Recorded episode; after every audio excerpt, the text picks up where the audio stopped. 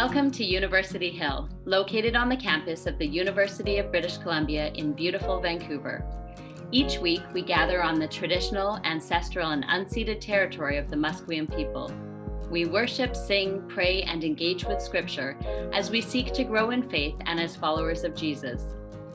We pray that this podcast of Scripture passages and sermons preached will bless your own faith journey. And of course, you're always welcome to join us on Sunday morning.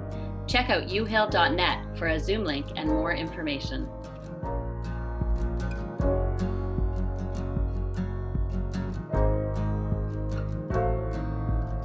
Second reading is from Matthew chapter 22, verses 34 to 46. When the Pharisees heard that he had silenced the Sadducees, they gathered together, and one of them, a lawyer, asked him a question to test him Teacher, which commandment in the law is the greatest? He said to him, You shall love the Lord your God with all your heart, and with all your soul, and with all your mind. This is the greatest and first commandment. And a second is like it You shall love your neighbor as yourself. On these two commandments hang all the law and the prophets. Now, while the Pharisees were gathered together, Jesus asked them this question What do you think of the Messiah? Whose son is he? They said to him, The son of David. He said to them, How is it then that David is by David by the Spirit calls him Lord, saying, The Lord said to my Lord, Sit at my right hand, until I put your enemies under your feet. If David thus calls him Lord, how can he be his son? No one was able to give him an answer, nor from that day did anyone dare to ask him any more questions. This is the word of God. I feel like today's reading is kind of a, a weird one from the lectionary. You know, the first half seems so familiar to some of us that I think we're probably at risk of glossing over it, right? Like, Love the Lord your God with all your heart, soul, and mind, and love your neighbor as yourself. Yeah, yeah, yeah. Like we've heard all that before. What else you got for us, Jesus? You know, preachers both love and hate passages like this. Like it should just sort of preach itself, but what on earth am I going to say that hasn't been said a million times before? And then the second half reminds me of listening to my kids talk about video games or increasingly teenagers talking about anything. Like I recognize all of the words, just not the order that they appear in. Uh, like, I don't understand what's going on here. Jesus and the Pharisees are, are like passionate about this weird scriptural detail from Psalm 110 in a way that I'm just not. like, this seems super nerdy. And I'm not totally sure what to do with it, but maybe we can wrestle a blessing out of it. And on top of which, I've been in a fog of uh, cold medication for a week, so we better pray about this uh, before we get started. Let's pray together. Uh, Lord, you call us to love you with all our heart, all our soul, all our mind. You call us to love our neighbor as yourself, as ourselves. Uh, we pray that this morning your love would be kindled in us. That love that is divine, that love that excels all other loves. Help us to hear your word well this morning that we might know you better and make you better known in this world. Bless the words of my mouth and the meditations of our hearts and minds, that they might be acceptable in your sight. We ask in the name of Jesus, our rock and our Redeemer. Amen. So, over the past couple of weeks, we've been kind of in the thick of a bunch of conversations between Jesus and the religious and political leaders of Jerusalem. Uh, his presence has been wreaking havoc for the keepers of the way things are ever since he rode in on a donkey with crowds hailing him as, as the Messiah, the new king, the king after God's own heart. And this is a problem because he seems to embody a rather different kind of king, a very different kind of kingdom than they or we are used to. Right? Which means that the way things are is at odds with God's heart.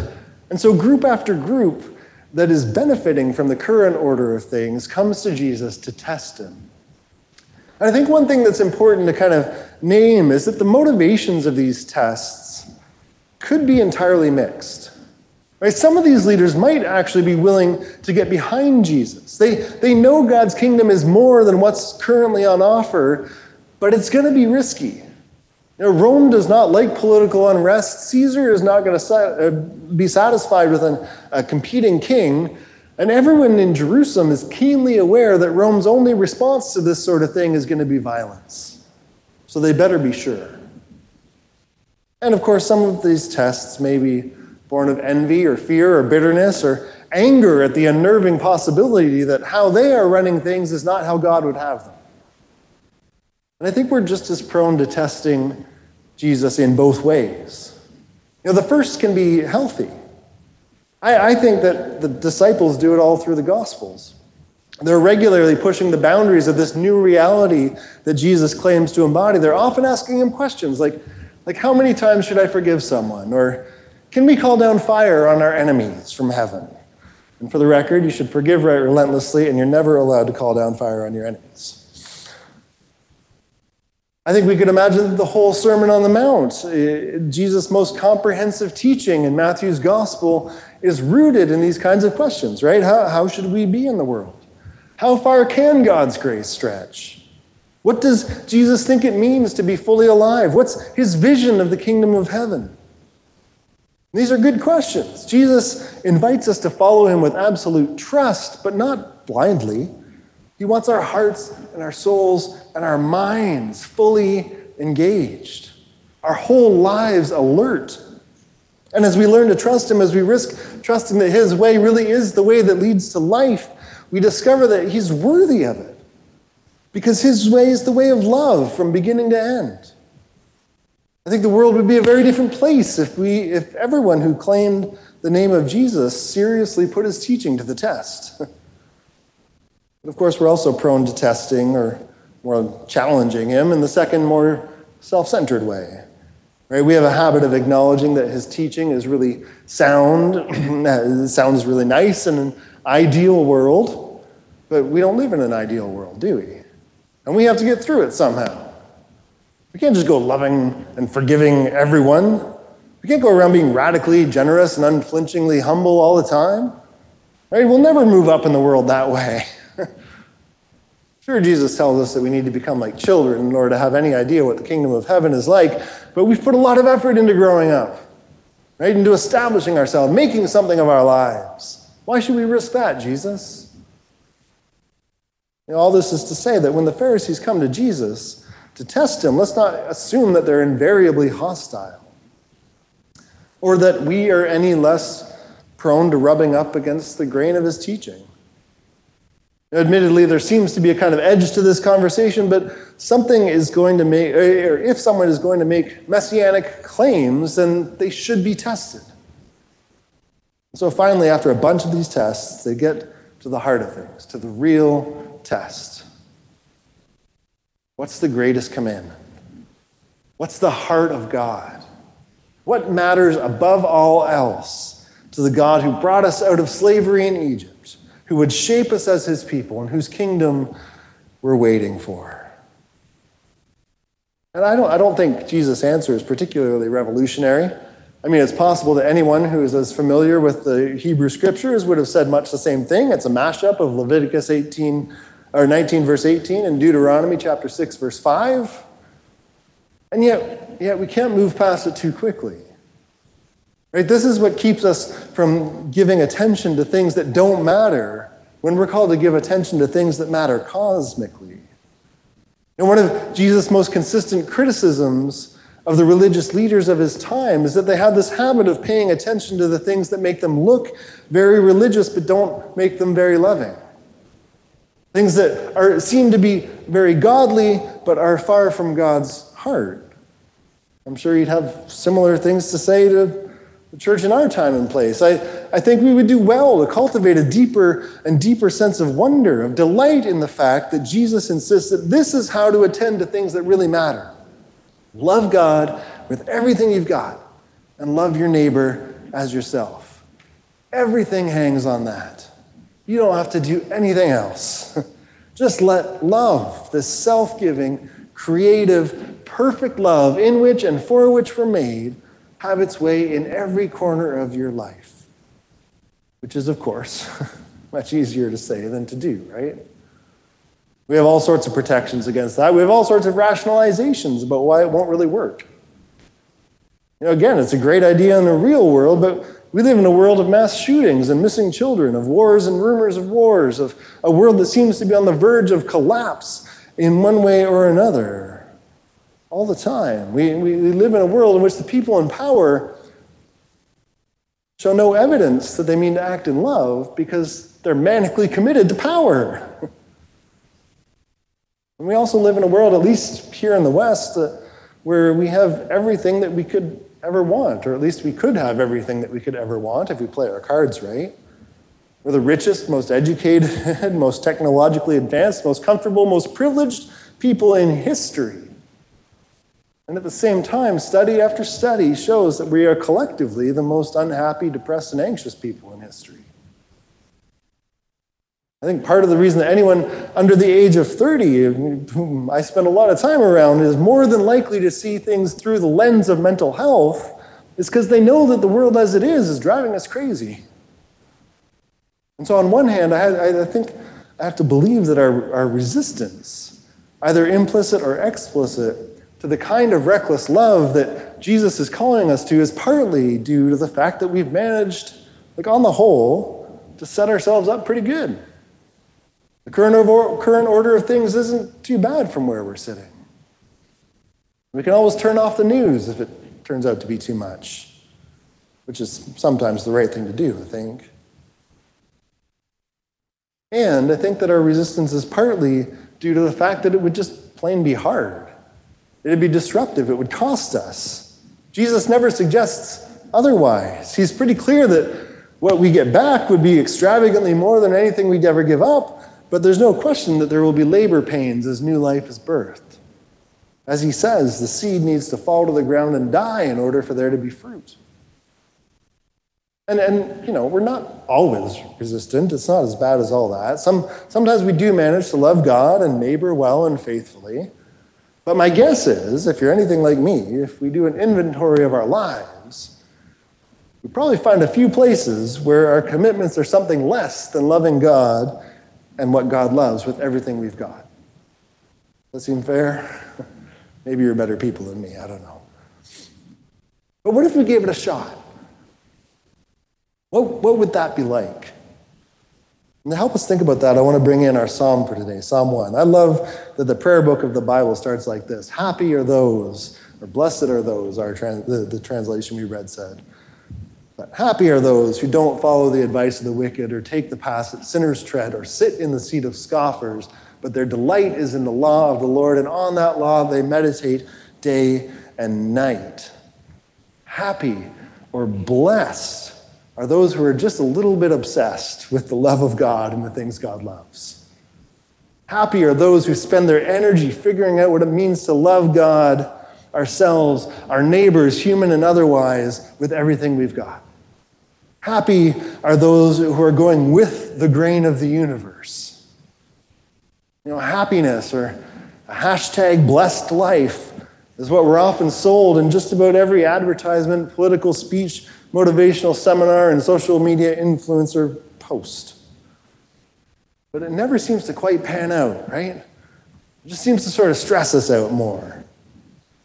Know, correlation is not causation. But there is an undeniable spike in mental health crises, particularly among teenage girls, beginning in 2007. Do you know what happened in 2007? no? Nobody knows? iPhone came out. right? It's something about having everything that should make us happy in our pockets doesn't. And I don't want to suggest that if we just get our religion right, all our mental health challenges will be dealt with. My, you know, anti-anxiety meds and therapy have changed my life. But I also think that many of us who don't have a diagnosable mental health issue are feeling the weight of the world these days in unhealthy ways. Right? There's a, there's a pall of uncertainty, of fear, of, of sadness that seems to hang over so many of our days. Kate was telling me the other day that she, she walked into Save-On, and if you've ever been to Save-On, like most grocery stores, uh, the, the floral section is the first thing you walk into. And she said her first thought was that the Gerberas were too cheerful for the current order of things. Right? The Gerberas were too cheerful. Doesn't that say it all? I think a lot of us feel that. I don't think that either Jesus or the psalmist is encouraging like the power of positive thinking or anything. This is not about escapism. It's not about burying our heads in a Bible or cutting ourselves off from this degenerate world. It's not about being so heavenly minded that we're no earthly good. And in fact, it's just the opposite. You know, to state the obvious, and I think this is why Jesus links these two commands, is that we can't love our neighbors in abstract. God can feel a little abstract, but our neighbors, we can't love them in abstract. That's an embodied thing. Not, not this kind of love, anyways. This is, this is agape love in Greek. Agape love, which is more than fleeting feelings. It has precious little to do with our desires uh, or our state of mind or the likability of the neighbor in question. Agape love is intentional, full self choice to participate in the, in the wholeness that, and healing that God wants to work here and now in our lives, in our neighborhoods, in this broken and beloved world. This is not about escapism, it's about fruitfulness. Listen again to Psalm 1. Happy are those who are just a bit obsessed with loving God and neighbor. That's my translation. they chew on that day and night. They are like trees planted by streams of water, yielding their fruit in season. Their leaves never wither. In everything they do, they prosper. They are like trees planted by streams of water, which yield their fruit in season. Their leaves never wither. In all they do, they prosper. I mean, come on. Doesn't that sound good? A quick note this is not about prosperity in the way that we tend to think about it. You know, as one pastor puts it, Jesus will give you everything you want, but first he's going to change your wanter. right? When we draw close to Jesus, we want the things that he wants because what he wants is good. Right? When we risk loving God and neighbor with everything we've got, not to get something out of it, but just because it's what we're made for, it turns out that we want more of that. We are made for more of that. And it's true, sometimes the Gerberas are too cheerful for the current situation. And the church is weakened when we forget how to lament. You do not have to be okay to be here. And if our hearts don't break for the things that break the heart of God, then we aren't really loving God with our whole hearts, are we? But when we allow our lives to be caught up in God's love and loving the things that God loves, this beautiful and broken world, we grow to understand that our lives are not rooted in a world coming apart at the seams, but in the extravagant goodness of the one who's making all things new, even us, even now. That's a wildly freeing thing to know. I think it's why Paul prays in the middle of his letter to the Ephesians that the church would know the full height and depth and length and width of the love of God in Christ, that they would be rooted and grounded in it.